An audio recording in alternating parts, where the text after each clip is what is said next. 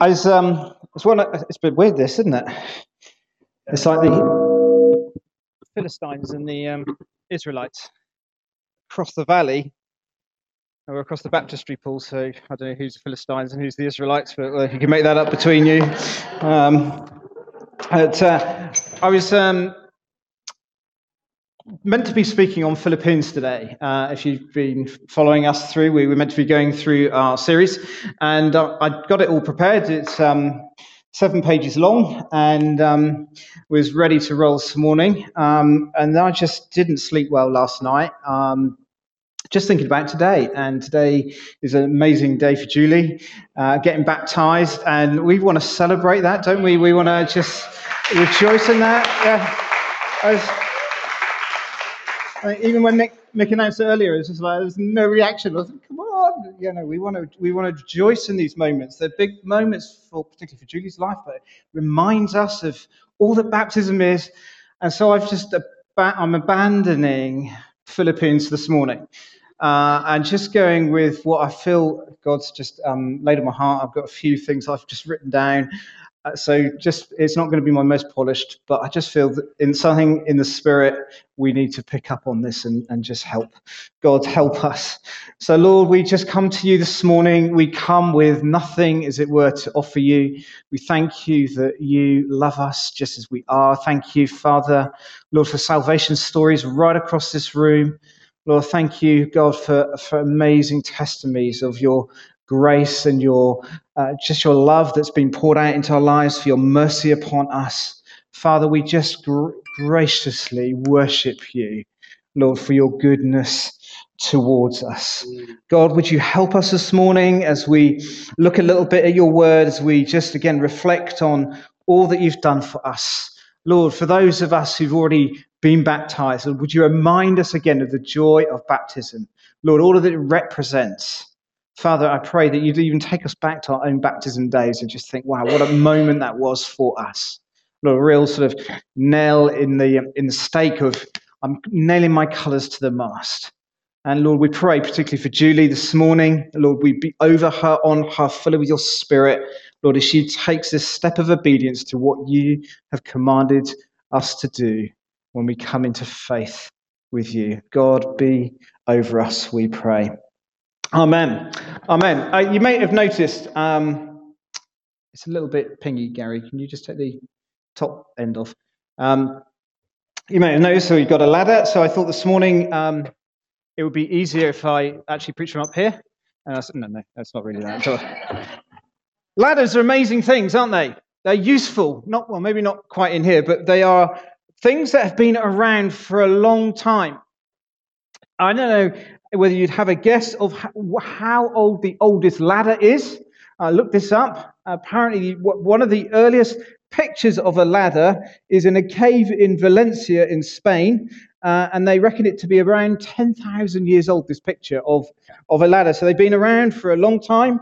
Uh, they've been used in all sorts of different ways. Um, in warfare, particularly, uh, when they wanted to capture a castle, they would take their ladder and get it up against the wall so they could get into the castle.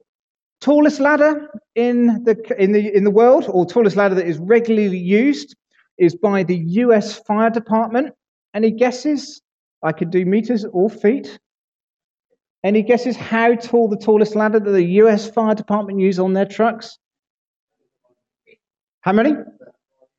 Gary, you're almost on the money. Almost on the money.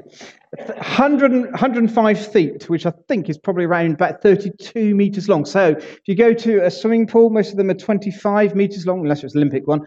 25 meters long is longer than that. That is the longest ladder in action. 30,000 people a year fall off ladders. 30,000. Anybody fallen off a ladder? Trevor, well done. Thankfully, you're not part of the next statistic, which is unfortunately 6,000 people die a year from falling off ladders. Ladders are all around us, they're in every aspect of our, vocabulary, they're in our day to day lives. If you think about films, particularly if you're my age, um, Uh, so last night, Catherine and I, you might have seen on our little Facebook, we went off to see a-ha. Uh, so that takes me back into the 80s. So that sort of pictures me where I'm, where I'm, where I was born in my sort of teenage years. One of the films in that era was a Michael J. Fox film called The Secret of My Success. I remember seeing that that movie? And it's all about him trying to work his way up the corporate ladder. A sense of there's something to achieve when I get to the top. There are other things that uh, ladders are used for in our vocabulary. Often people, even little Sally's testimony this morning, or not little testimony, amazing testimony of her client, is that sense of I need to climb out of the situation I'm in, whether it be debt, whether it be relationships, whatever it may be. There's always that sense in us that somehow achieving success is about reaching the top of one of these things. And even in the sporting world, uh, there's not a sport I think that covers climbing ladders, but there is sport that is climbing. Is that we're trying to reach the top of the, the, the cliff or whatever it may be that we are climbing up. So we have this mentality that something that is very good about being at the top and something that isn't so good about being at the bottom. Now, this whole thought process can get into our mindset in our relationship with God. That somehow that we all put ourselves, if you like, on this moralistic ladder now, if you imagine this is, this is our ladder of life, and up here on the top step is God Himself. This is the highest point. This is God, most holy in all His goodness, is at the top, and somehow we are down here. Now, if I asked you this morning, where do you think you're on this ladder? At what position would you place yourself in terms of knowing that the top is where God is and his holiness, and somewhere perhaps we are down, down the bottom? Now, if you think about different people in society or people through history, uh, it may be easier, let's to pitch them first. Uh, so let's think of somebody like Adolf Hitler. Where would we put him on the ladder? Pardon? Have we dug a hole yet? So there we go. So in Dan's view, somebody like Adolf Hitler is is right down the bottom, and I think probably we would all go with that. And if you take somebody like Mother Teresa, where would we put her? Here? No? Here? Okay, here. You're going with the normal answers. Well done. You're averagely normal. So Hitler's sort of down here, Mother Teresa's up here, and I'm sure there's lots of other people you can think about. Where would you place yourself? Where would you be? Where would Mick be? Well,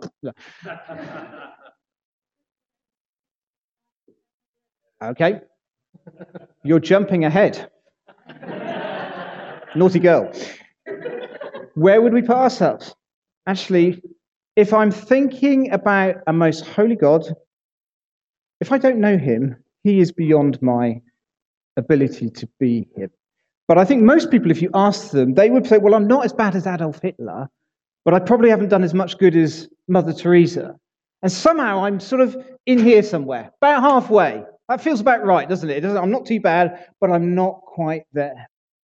And as Marion's already sort of hinted towards, the chances of us ever working hard enough and straining and looking to get to where God is is never, ever going to happen because we cannot be God.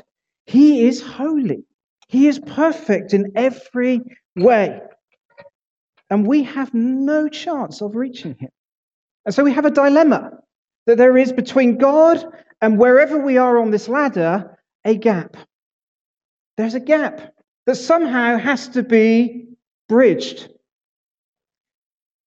And we know that in Christ, in Christ, we are seated. We are seated. Not because of my hard work, not because of my effort, not because I'm a great guy, because I help people across the road. No, because in Christ, my relationship with Christ seats me with Him. And suddenly, this gap that was once unattainable has been won for us. And there's two, there's two aspects to what Jesus has done on the cross that is really important for us to uh, uh, get in our hearts and our minds. They are slightly big words, so don't be put off by the big words, but I'll try and explain them to you because it's really important if we're going to be solid in our faith to understand them. So, Jesus on the cross has died for your sin and my sin. He has taken upon himself every wrongdoing, every thought, every action that we have done, past, present, and future and he's taking it on himself. That means that the punishment that you were deserving and I was deserving is no longer coming to us because Christ has taken it. So it's so, you know, it's so important for us to know this. We can live our Christian lives and just, you know I, I can do it. I can just bob along. And just, I need the wonder of God's grace to me every day to remind me that I had no hope.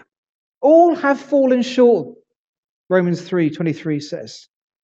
And so Christ on the cross, Jesus on the cross, has taken our sin. These are the two big words. First thing, he is a substitutionary atonement. He is a substitutionary atonement. What on earth does that mean? A substitute. Just think of a football team. Player gets injured, off he goes, on comes the replacement. Jesus has taken our injuries, as it were, on himself. He has substituted himself for us. So the punishment that was due us is no longer coming towards us because Christ has taken it. It's amazing. It's an amazing gospel. He has changed everything. And this is his grace towards us. You see, something that we deserve. We deserve to be punished by God because He's holy.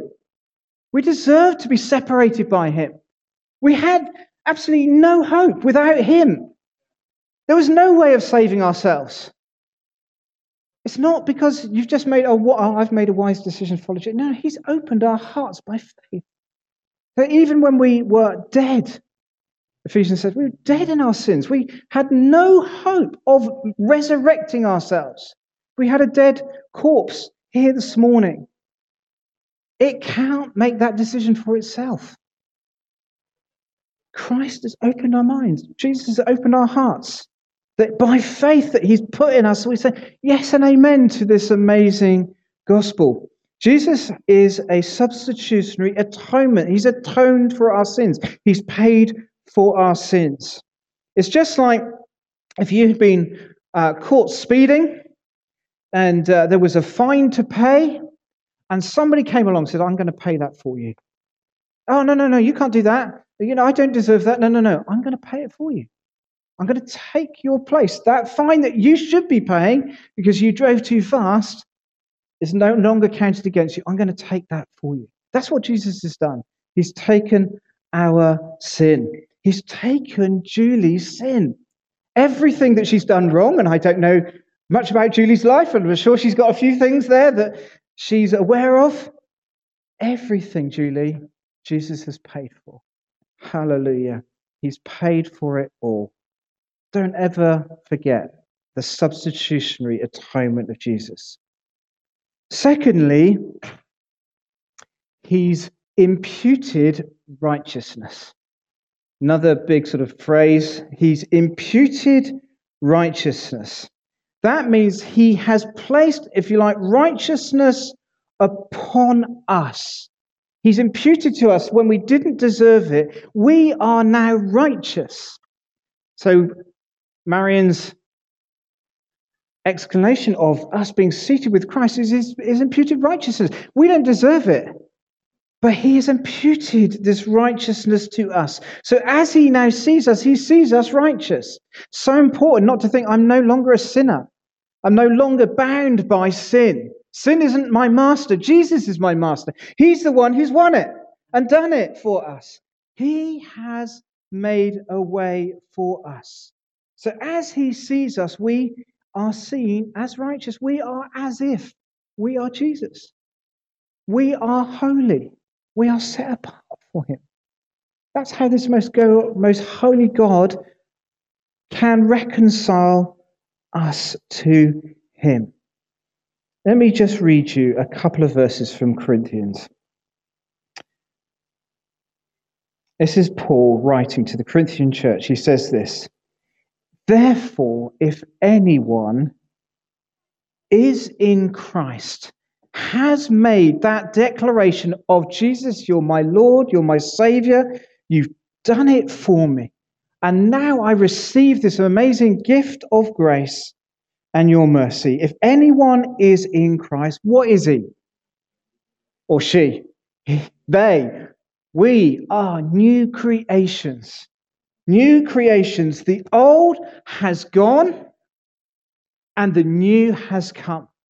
As Julie goes down into the baptismal water this morning, there's nothing special about it apart from it's cold. Although I think it's not too bad now, is it? Be prepared. In take a breath. As she goes down into the water, it's her life, if you like, is being buried under the water. So as she goes down into the waters, her old life is being buried. Just as Jesus, when he died on the cross, he went into the tomb and he was dead and he was buried. We are, we are recognizing our connection with Jesus through baptism. So she gets baptized, she goes down into the water, and she is under the water. She is buried and she is dead. I promise they won't hold you there too long. The old has, uh, the, uh, here's a new question. The old has gone and the new has come. As she is brought up out of the water, she is being raised into a new life with Christ. Just as Jesus, who was dead and buried, was raised to new life from the tomb, so in the same way, baptism symbolizing this new life that Julie has now come into. Hallelujah. All of this is because Julie's a really nice lady and has worked really hard for it up the ladder. No, no, no. That's not what the Bible says. All of this is from God, who reconciled us to himself through Christ. Wonderful. And now he has given us the ministry of reconciliation. He's reconciled us to him, and now we have been given the ministry of reconciliation. You are reconcilers, church. You are reconcilers. Elaine, I'm believing for people in this room when you open your coffee mornings that they will be reconciled to Christ through what you're doing. We're believing it. We're believing it. We are reconciled. We've got this amazing ministry of reconciliation that God has given to us. God was, was reconciling the world to himself in Christ and not counting men's sins against them. And he has committed to us the message of reconciliation. Therefore, we are Christ's ambassadors, as though God were making his appeal through us. You want what an ambassador does? An ambassador has the right to go into situations and to speak on behalf of somebody in authority. You are ambassadors. You have the right to speak on behalf of the king. Wherever you are, whatever you're doing, you have the right to do that because that's what Christ has called us to do. We implore you on Christ's behalf Therefore, be reconciled to God. God, who made him, Jesus, who had no sin, to be sin for us, so that we might become the righteousness of God. There's ever a verse to remember, put it on your fridge, it's that one.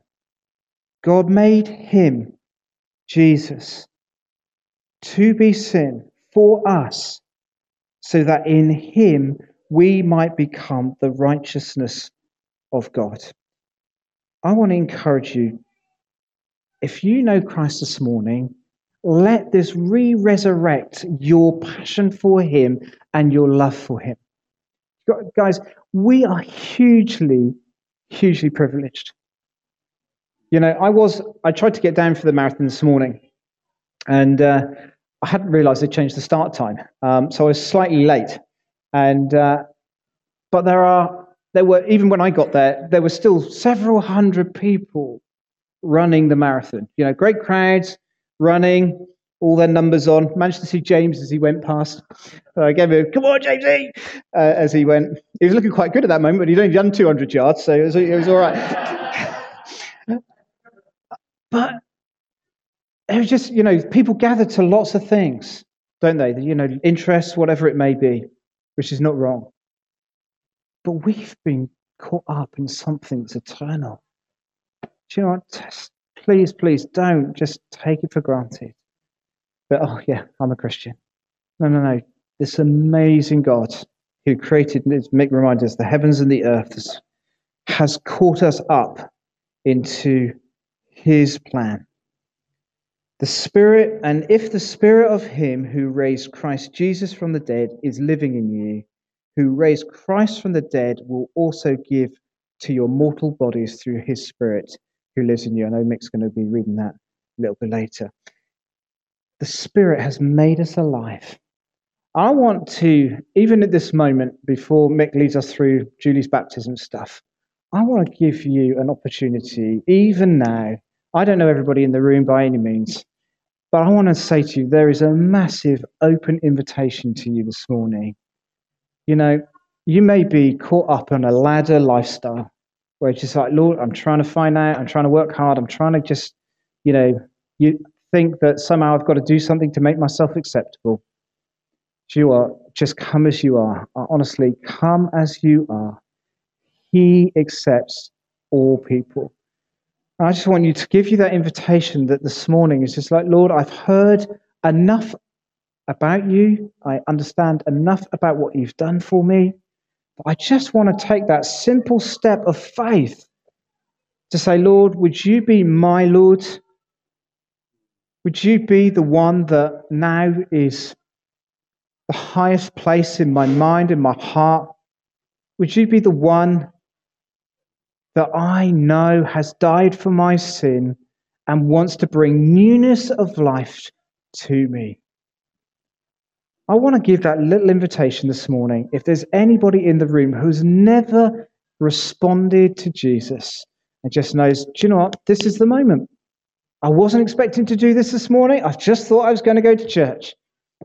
And suddenly I'm caught up in an eternal plan that